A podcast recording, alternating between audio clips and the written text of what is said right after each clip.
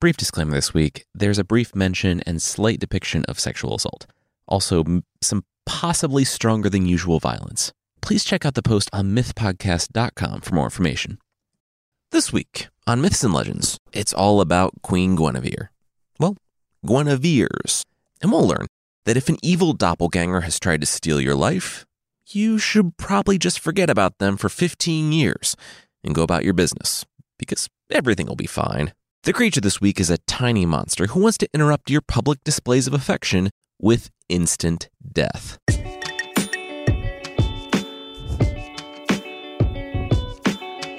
This is Myths and Legends, episode 243A Doppelgwener.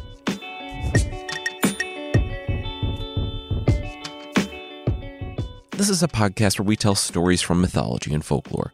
Some are incredibly popular stories you might think you know, but with surprising origins. Others are stories that might be new to you, but are definitely worth a listen. This week, we're diving back into the story of King Arthur. We did sort of a soft reboot not too long ago, and while this episode follows after that, you don't necessarily need to have heard it. If you want to fill in the backstory, though, check out 233A through C. This week and next is all about Guinevere, an important character, but one who hasn't been the focus of an episode yet. Basically, we'll track her from her earliest mention in the legends all the way through to the first great trial of her life. If you don't know, Guinevere was a princess in the early Middle Ages who became queen when she married King Arthur, a legendary king. And despite her being married to the king, Lancelot, the greatest knight in Arthur's realm, a young man about 13 years her junior, has fallen in love with her. We'll check in not in the middle of the medieval love triangle, but at the very beginning when Guinevere saw Arthur for the first time.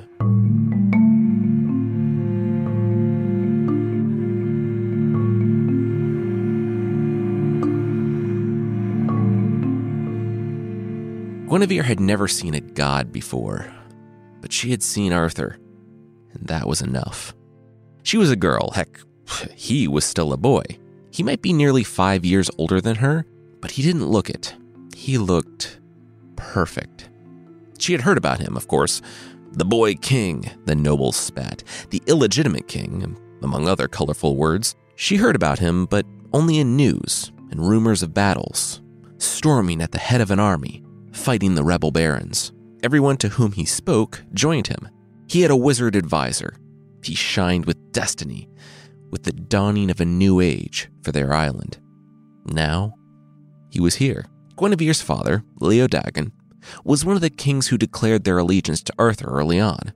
It wasn't out of principle or courage. Guinevere was young, but she knew her father wasn't a principled or courageous king. Not principled because she had heard him, in the night, cursing the names of the surrounding kings who had declared for Arthur before forcing a smile the following morning and declaring for the boy king himself. Not courageous because he had fainted in a puddle of his own urine when the last of his guard had rushed in, bleeding from the many arrows in his back, informing his king that the city had fallen.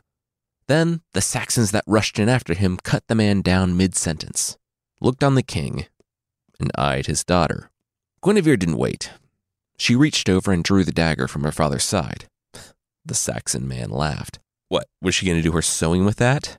They said it was four versus one, with an entire garrison outside. Guinevere understood the implication. That's why she lowered the knife to her own stomach. The Saxons only laughed, like they cared if. Then, from outside the throne room, a whistle cut through the air. The men straightened up. The leader turned to the others. What was that? Then, sounds of death. A pair of men fighting careened through the heavy doors of the throne room, rolling over each other. Outside, the sandstorm that had kicked up. Yes, the sandstorm in Britain in springtime made anything further away than 10 feet a mystery. The Saxon screamed and, while his enemy was scrambling to recover, stabbed the man in the heart. The leader, who had only moments ago been threatening Guinevere, swung his club, catching his own man, the Saxon, in the chest, revealing that the enemy, the man he had been fighting, was also a Saxon. This was the wizard's doing, he said. Looking out, hearing his warriors fighting what was likely their own men in the chaos of the storm, he pointed to King Leodagan. Get him, he said, and an underling wrenched Leodagan up by his collar. What about her? another asked. gesturing to Guinevere. She was now pointing the dagger at them. The Saxon shook his head, raised his shield, and made for the back door. Not worth it. Guinevere glared at them until they were gone, and then she sat back, exploding into tears. Her hands trembled as she dropped the dagger just when she saw him. 18 or 19 with sandy brown hair, Arthur whipped off his helmet and lowered his sword, the very same one he had drawn from the stone. He reached his hand out to Guinevere, who still huddled by the side of the throne. He filled her vision. He was magnificent. On that day, Guinevere met the man that she knew she would love forever.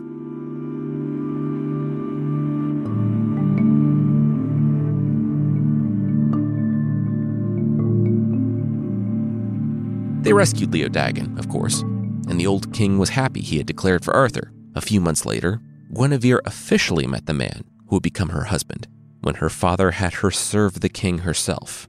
It wasn't hurt by the fact that Arthur was winning the war.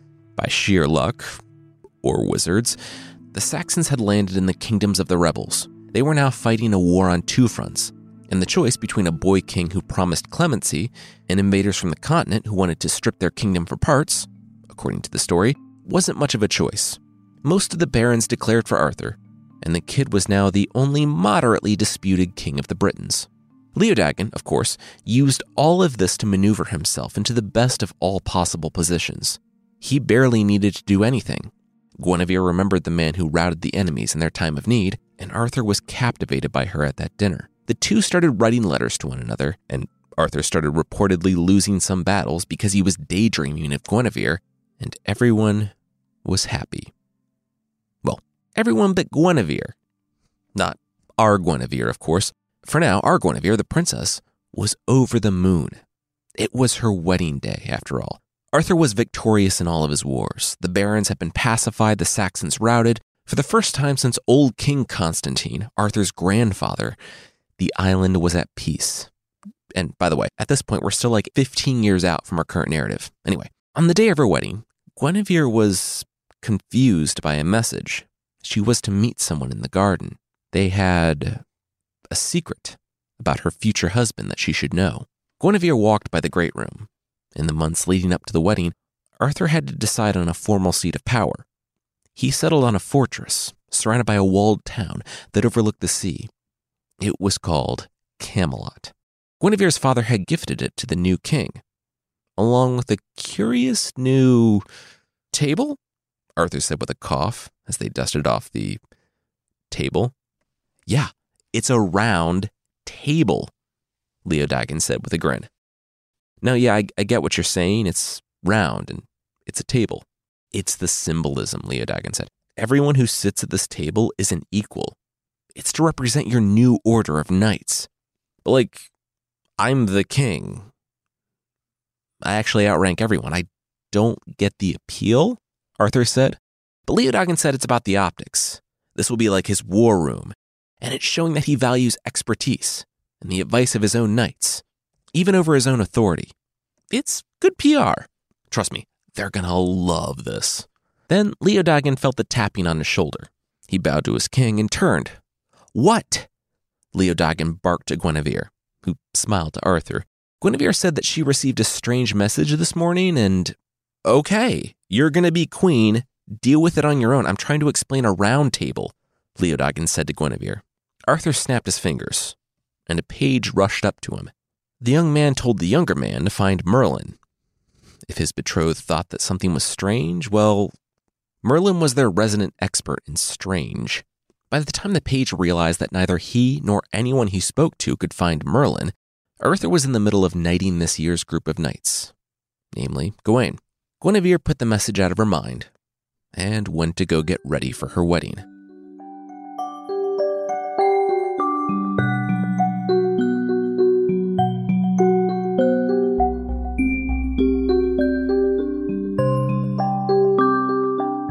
They were alone. Finally. It had been a magnificent day. They were now husband and wife. She was queen. And tonight, they would get to be together. And for every day after that, they would be king and queen side by side forever. They kissed in the royal bedroom, and Arthur stopped. Hey, sorry, he knew this was not the most romantic thing, but oh, this was so awkward. He had a lot of wine tonight and really had to go to the, uh, privy. He said he would be back in a second. She should make herself comfortable. Guinevere smiled sheepishly as Arthur made his way down the hall. She moved to take a seat, but she would not get that chance. You should have come to the garden earlier, she heard, before two rough hands gagged her and yanked her into the darkness.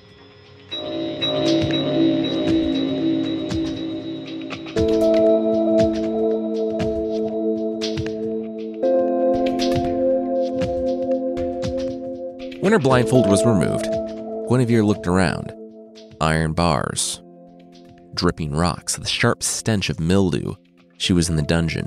The hooded figure in front of her, about her height and build, only watched as Guinevere took a spear butt to the back and went down.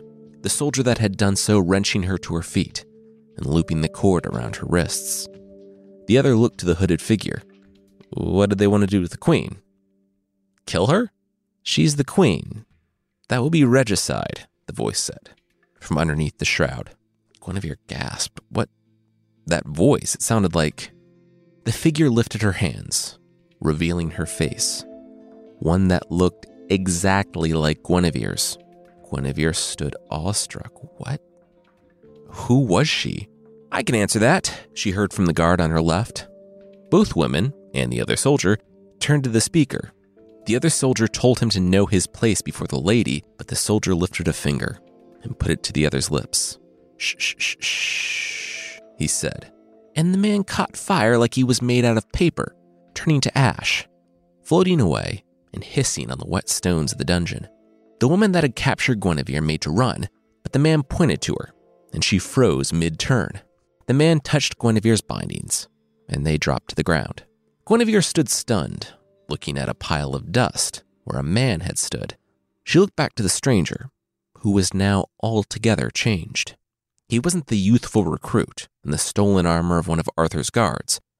He was a middle aged man in a deep blue and purple robe. Merlin, Guinevere muttered. The man nodded with a smile. Guinevere looked to the stranger. Was this his doing? This impostor? Was this his magic? Merlin shook his head. No, there was no magic here.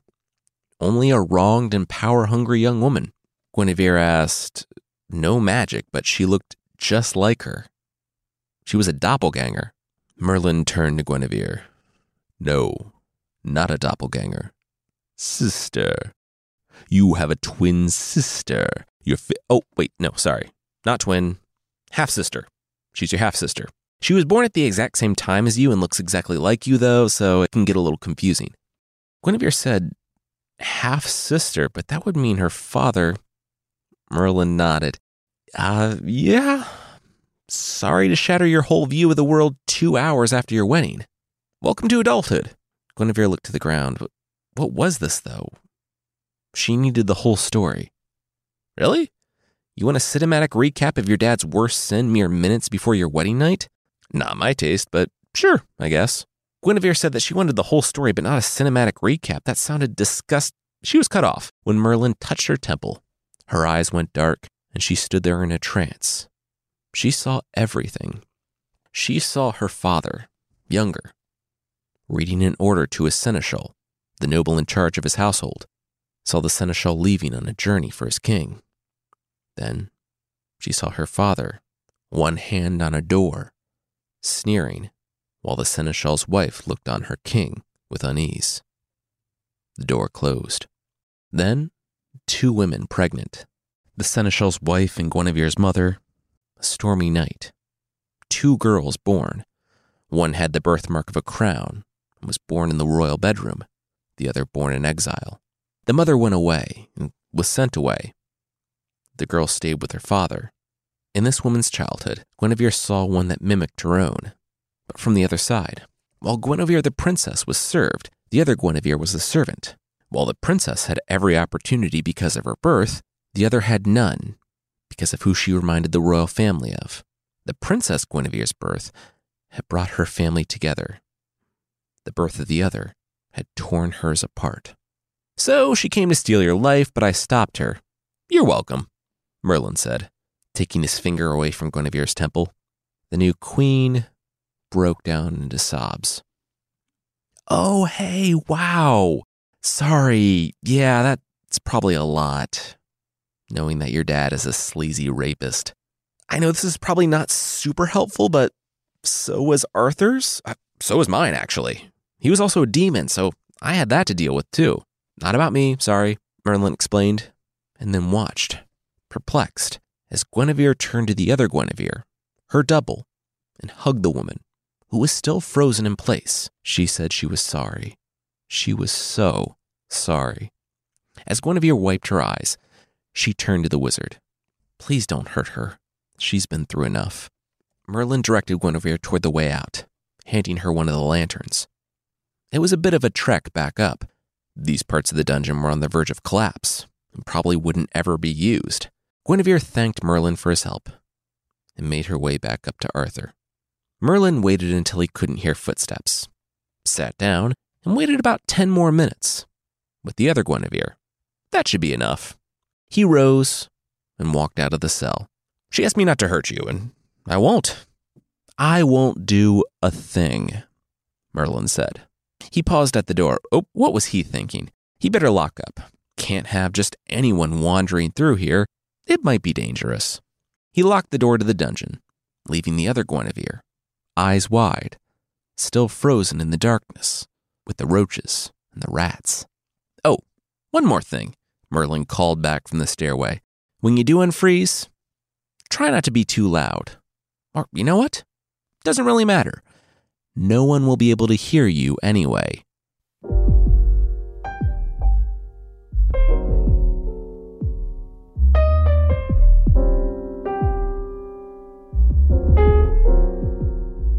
We're going to take about a 15 year time jump, but that will be right after this.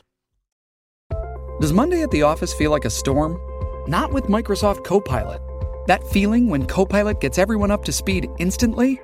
It's sunny again. When Copilot simplifies complex data so your teams can act, that sun's shining on a beach. And when Copilot uncovers hidden insights, you're on that beach with your people and you find buried treasure. That's Microsoft Copilot. Learn more at Microsoft.com/slash AI for all.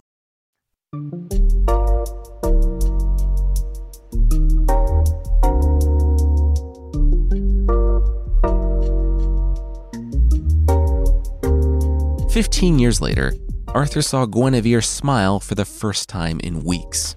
A message had come in from Lancelot and Galahad. Arthur supposed that he should be grateful that the trio was such good friends. Galahad was a knight because of Guinevere and Lancelot, instead of a half giant that would have absolutely taken over his lands less than a year prior. In fact, with Arthur's knights spread out all over the place, when Galahad came riding into town at the head of an army, demanding Arthur's throne, Arthur didn't have any other choice but to send his champion, Lancelot, out against the man. What happened next was as confusing as it was fortuitous, at least for everyone watching. Galahad saw Lancelot's face after he unhorsed the young man, winning the kingdom, and Galahad yielded. The knight that towered over the rest bowed before the queen, who had run to Lancelot's aid at the trial, and the three had been inseparable since. Except, you know, when they separated, when Lancelot and Galahad went to Brittany to fight to take back Lancelot's ancestral kingdom. Now, there was a prophecy about some, I don't know, cup or something. They'd sent a messenger asking for wise men. And Arthur, though he didn't quite understand why the kid and the giant palling around with his wife rubbed him the wrong way, he had to admit that he was happy they hadn't come in person.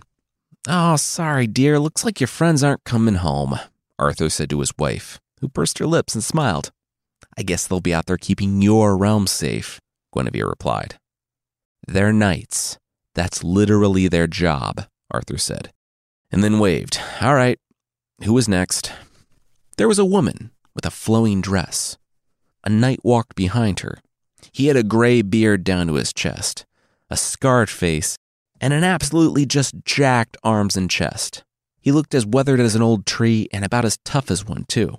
He walked at the head of ten knights, who refused to take off their armor before walking into the throne room. At their head was a veiled woman, Arthur looked her up and down, then smiled himself. When she stood before the king, she took off her veil and flung it to the ground. The men in attendance took one look at her face and almost threw themselves at the veil, wanting to do their courtly duty and pick it up for the woman. They stopped, though, when they saw the hand that clasped it. King Arthur raised it to the woman's face. She dropped this, and he had to say she was the most beautiful, hmm? nope, the second most beautiful woman in the world. Still all smiles, Arthur had to know what she wanted to ask of him. He would offer her anything right off the bat, but king wise, that's a rookie mistake. Always wait to hear the request. Her request was simple read a letter. Arthur said, A letter? Sure. Yeah. He opened it. The woman put her hand on Arthur's. He made it clear he didn't mind, but he was granting her request. She said no. The request was that he read it out loud. Arthur handed it off to one of his courtiers and sat back to listen. It told a story. A story about a bride disappearing for an hour on her wedding night and never returning. Of a trip down to the dungeons and another taking her place. About how Arthur's true wife, the real Guinevere, had cried for days. But upon realizing that she had been forgotten, escaped. She discovered that she had been replaced by an impostor and left Camelot. She could have married again. She could have lived a life, but she didn't want just any life. She wanted the one that was stolen from her, with the man that she loved. She found her way, though. She had the beauty and grace of a queen, and that attracted the right people. This knight here was her champion, his men hers. She now formally accused this impostor, and she demanded justice. You dare accuse your queen of such a crime? Guinevere cried. Oh, uh, is she here? The messenger said, looking around with a smile. Okay, this is complicated, Arthur said, holding up his hands for silence. Complicated. I have been your wife for 15 years. Guinevere sat back. So it shouldn't be too hard to defend yourself against these probably baseless charges. I'm the king and this is a formal request. You know I have to accept her case. Arthur shrugged probably baseless. Guinevere couldn't believe what she was hearing. Arthur groaned. Look, she was his wife. She was the queen. It was a ridiculous assertion, but not without some grounding in fact. She did disappear for an hour on their wedding night. A gasp went up from some of the barons in the back. Gawain immediately stepped in, whispering for the king and the queen that they should probably take this discussion offline. Things were getting private in here. Guinevere, though, stood and stormed from the hall. Arthur shook his head and turned back to the beautiful stranger with a smile. He was sorry she had to see that. Yes, at Christmas, he would be at Carlisle. He would hear the case and render a judgment, and to show that he was partial to no one and nothing but justice. No matter who won, the loser of the case would be executed.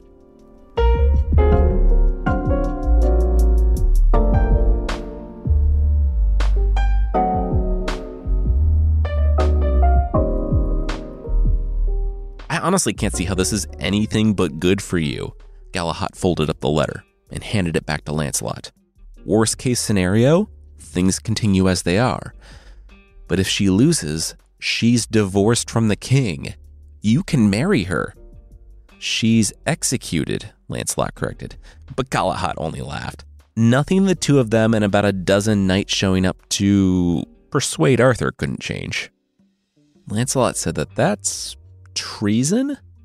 He's not even your king. You're from here, Galahad said, gesturing to the lands outside of the tent. To Brittany, you're telling me you wouldn't choose her in a second over Arthur over the round table? Lancelot smiled awkwardly. Okay, he told Galahad those things in confidence. He was not being discreet. If word made it back, Galahad said if word made it back, it would be the word of what? A squire? A page versus that of the king's champion, even if he knew you were in love with his wife, he wouldn't be able to do anything. You control the dolorous guard. Joyous guard, Lancelot said. He was calling it that after he hunted down Brandon of the Isles and lifted the curse. Yeah, let's put that particular rebranding in the maybe pile, Galahad said. Anyway, Lancelot was a king, the leader of a band of knights. He could match any of Arthur's in a fight. He was kind of too big to fail here. Lancelot said that he might be safe for now, but Guinevere wasn't. They should finish up their business here and head back to Britain. They had to get to Carlisle in time for Christmas.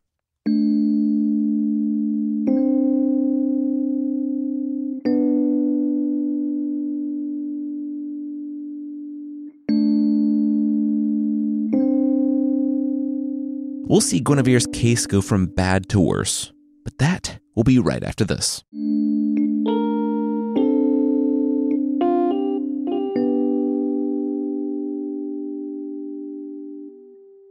Gawain sat back and ran his fingers through his hair. Whew, yeah, this was troubling. Guinevere had come clean to the one knight in attendance that day who had jumped up and pledged to defend her honor with his life. Look, it's all circumstantial. But the circumstances don't look good, the knight said. The other Guinevere was staying just out of town, sending an envoy. She, apparently, had witnesses. There were people, a few days after the wedding of Arthur and Guinevere, who saw a woman who looked exactly like the queen climb from the muck of the sewers and run from the city. They didn't think anything of it. It was the early Middle Ages. People ran around covered in filth all the time. They didn't see anything weird until the salacious rumors that the king was married to an exact double of Guinevere spread across the land. They did the right thing and came forward. That their families then received generous payments from some unknown benefactor was inconsequential. Guinevere came clean about her abduction, about Merlin, about last seeing the other Guinevere in the dungeons, Gawain told her it didn't look good. Six months ago, this was pure ridiculousness. A woman stepping forward claiming to be the queen.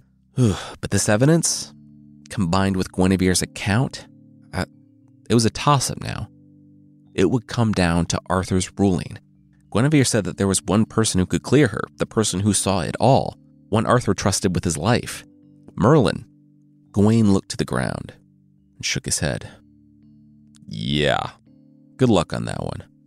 That guy had been gone for most of his tenure here, but he had been away for over two years now. No one knew if he was ever coming back. Gawain said he definitely wouldn't stake his own life on Merlin appearing before her trial. Gawain didn't know him super well, but the only person Merlin ever seemed to care about was Arthur. Guinevere was troubled. What would have been preposterous months ago, a woman claiming to be the rightful queen actually having a shot at dethroning her, was now a startling possibility, and this was before anyone saw her. When they realized she looked exactly like Guinevere, the queen's fate would be sealed. Now, I've not been in this situation, but I can imagine that one person holding their spouse's life in their hands might, I don't know, strain a marriage? Like, if your spouse was presiding over a case that could literally mean your death and was also being cryptic about how they were going to rule, probably an issue to take to a therapist. Things somehow got more chilly when two visitors arrived at court Galahad and Lancelot. I'm going to be honest with you, Guinevere said over the 6th century equivalent of tea with her only two friends. After the shock wore off, you know, when I went through her well cut cinematic backstory, I thought the old wizard would ignore me. I thought Merlin might have killed her. Okay, I wouldn't leave with that at your trial, Galahad said, sitting back. Sorry, Your Honor, slash my husband. I totally thought the accuser was dead and wouldn't be a problem for me anymore, Galahad said, then pointed a thumb over his shoulder. You know, he and Lancelot passed her tents on the way in. If she wasn't royalty, she had someone backing her, because while she might have started life as a serving girl, she wasn't one anymore. Guinevere sat back, the pit of her stomach churning. Somehow it had gotten this far. Her trial was tomorrow. She was going to die. Galahad smiled a sly smile. What if, eh, he was just kind of spitballing here, what if the other Guinevere didn't show up at her trial?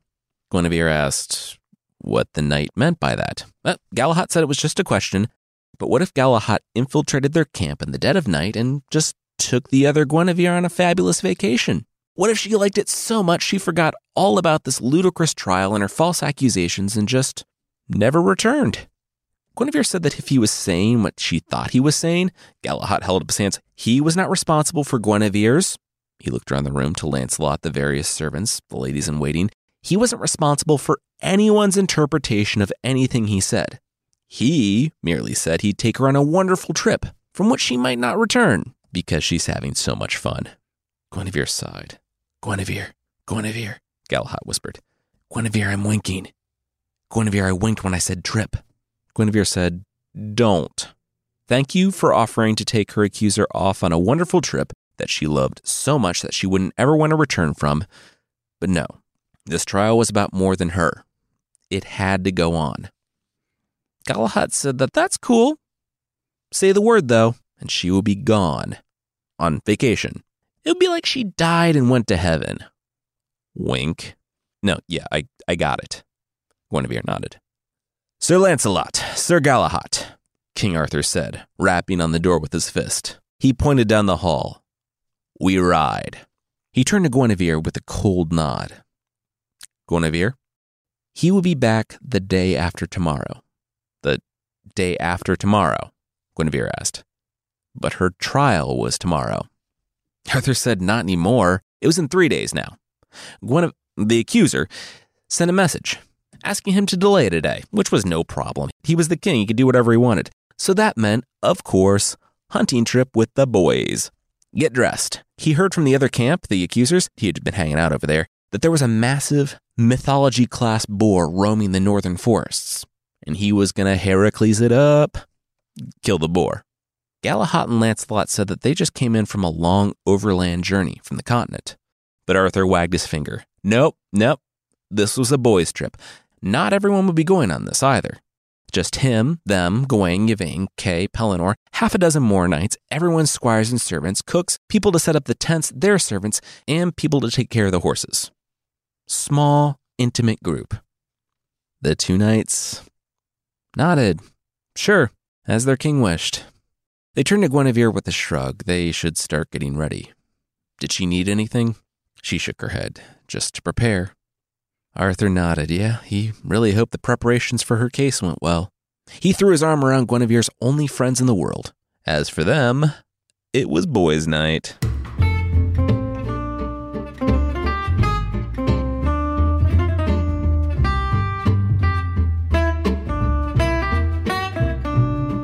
Arthur squirted the wine into his open mouth from his wineskin.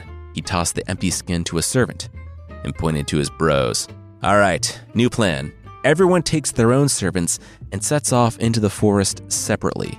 Whoever bags the boar is the best hunter and wins, like, I don't know, a feast. Let's say a feast. Lancelot said that as much as he wanted to let Arthur have his space, he didn't think it was wise for Arthur to go riding off into the forest by himself. That's what the knights were for to protect him. Arthur clumsily slapped Lancelot on his armor. Protection. He was protecting this land before baby Lancelot here was a baby. Hmm. He chuckled to himself. Showed him. Besides, this was Britain, his home. He drove off the Saxons, he quelled the rebellion, except for an occasional group of evil knights and giants and ogres and a strange cabal of sorceresses that were alternatively helpful or antagonistic to him, depending on what day of the week it was he was completely safe. Arthur took another drink from his wineskin. Well, literally every knight there tried to tell him this was a terrible idea in the roundabout way you have to explain that to an absolute monarch. But when he was finished, he hooked the wineskin to his horse. He told them all that they would make too much noise traveling in a group. He was the king, his word was final. He nodded at his knights. May the best man win. He pointed at the two guys that would follow. People whose name I don't know. We ride, Arthur said, spurring his horse onward into the forest. We're following him, right? Lancelot asked Gawain. Gawain told them to give him a minute, but then, yeah, absolutely.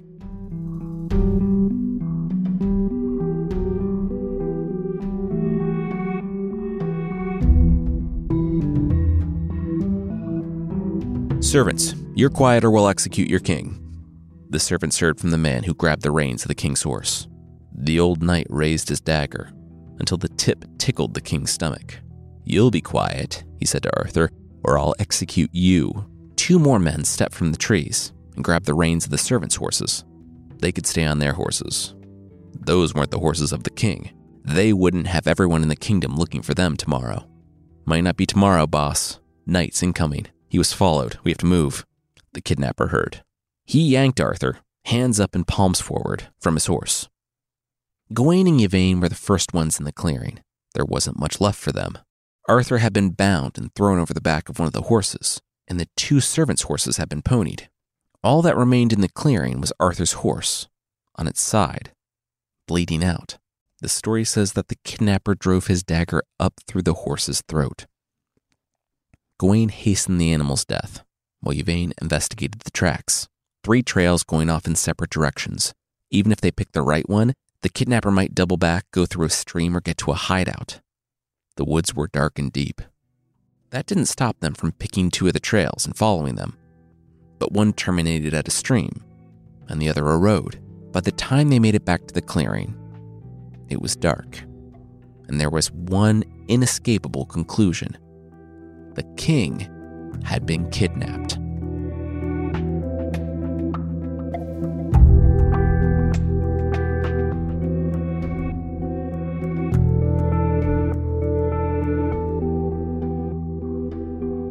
We won't see Arthur again for three more months, but he'll return a changed man. We'll pick it up next week. If you'd like to support the show, there's still a membership thing on the site. For less than the price of a Darth Vader toaster, a toaster in the style of Darth Vader's life support armor that toasts Darth Vader's image onto every piece of bread, you can get extra episodes and ad free versions of this show that won't give you the same extremely specific burned breakfast every morning check out support.mythpodcast.com for more info on the membership.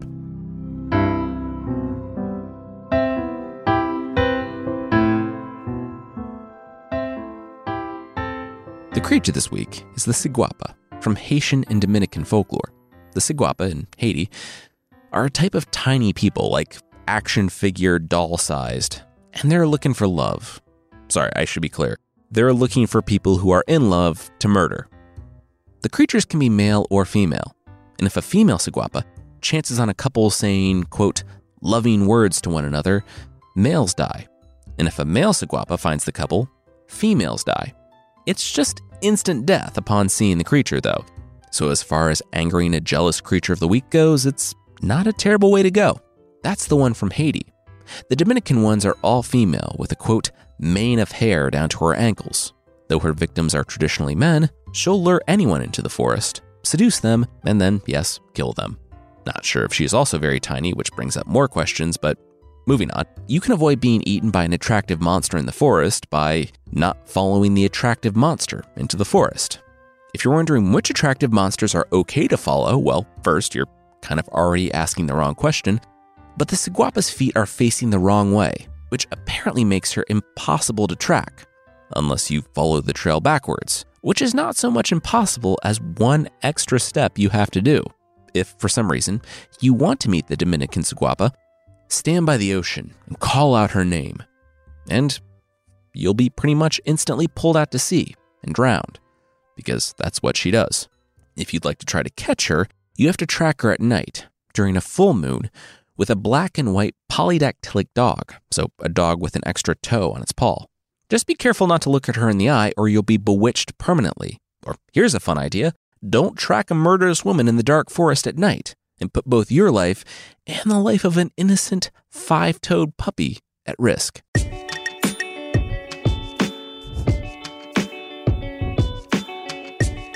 That's it for this week. Myths and Legends is by Jason and Carissa Weiser. Our theme song is by Broke for Free, and the Creature of the Week music is by Steve Combs. There are links to even more music in the show notes. Thank you so much for listening, and we'll see you next time.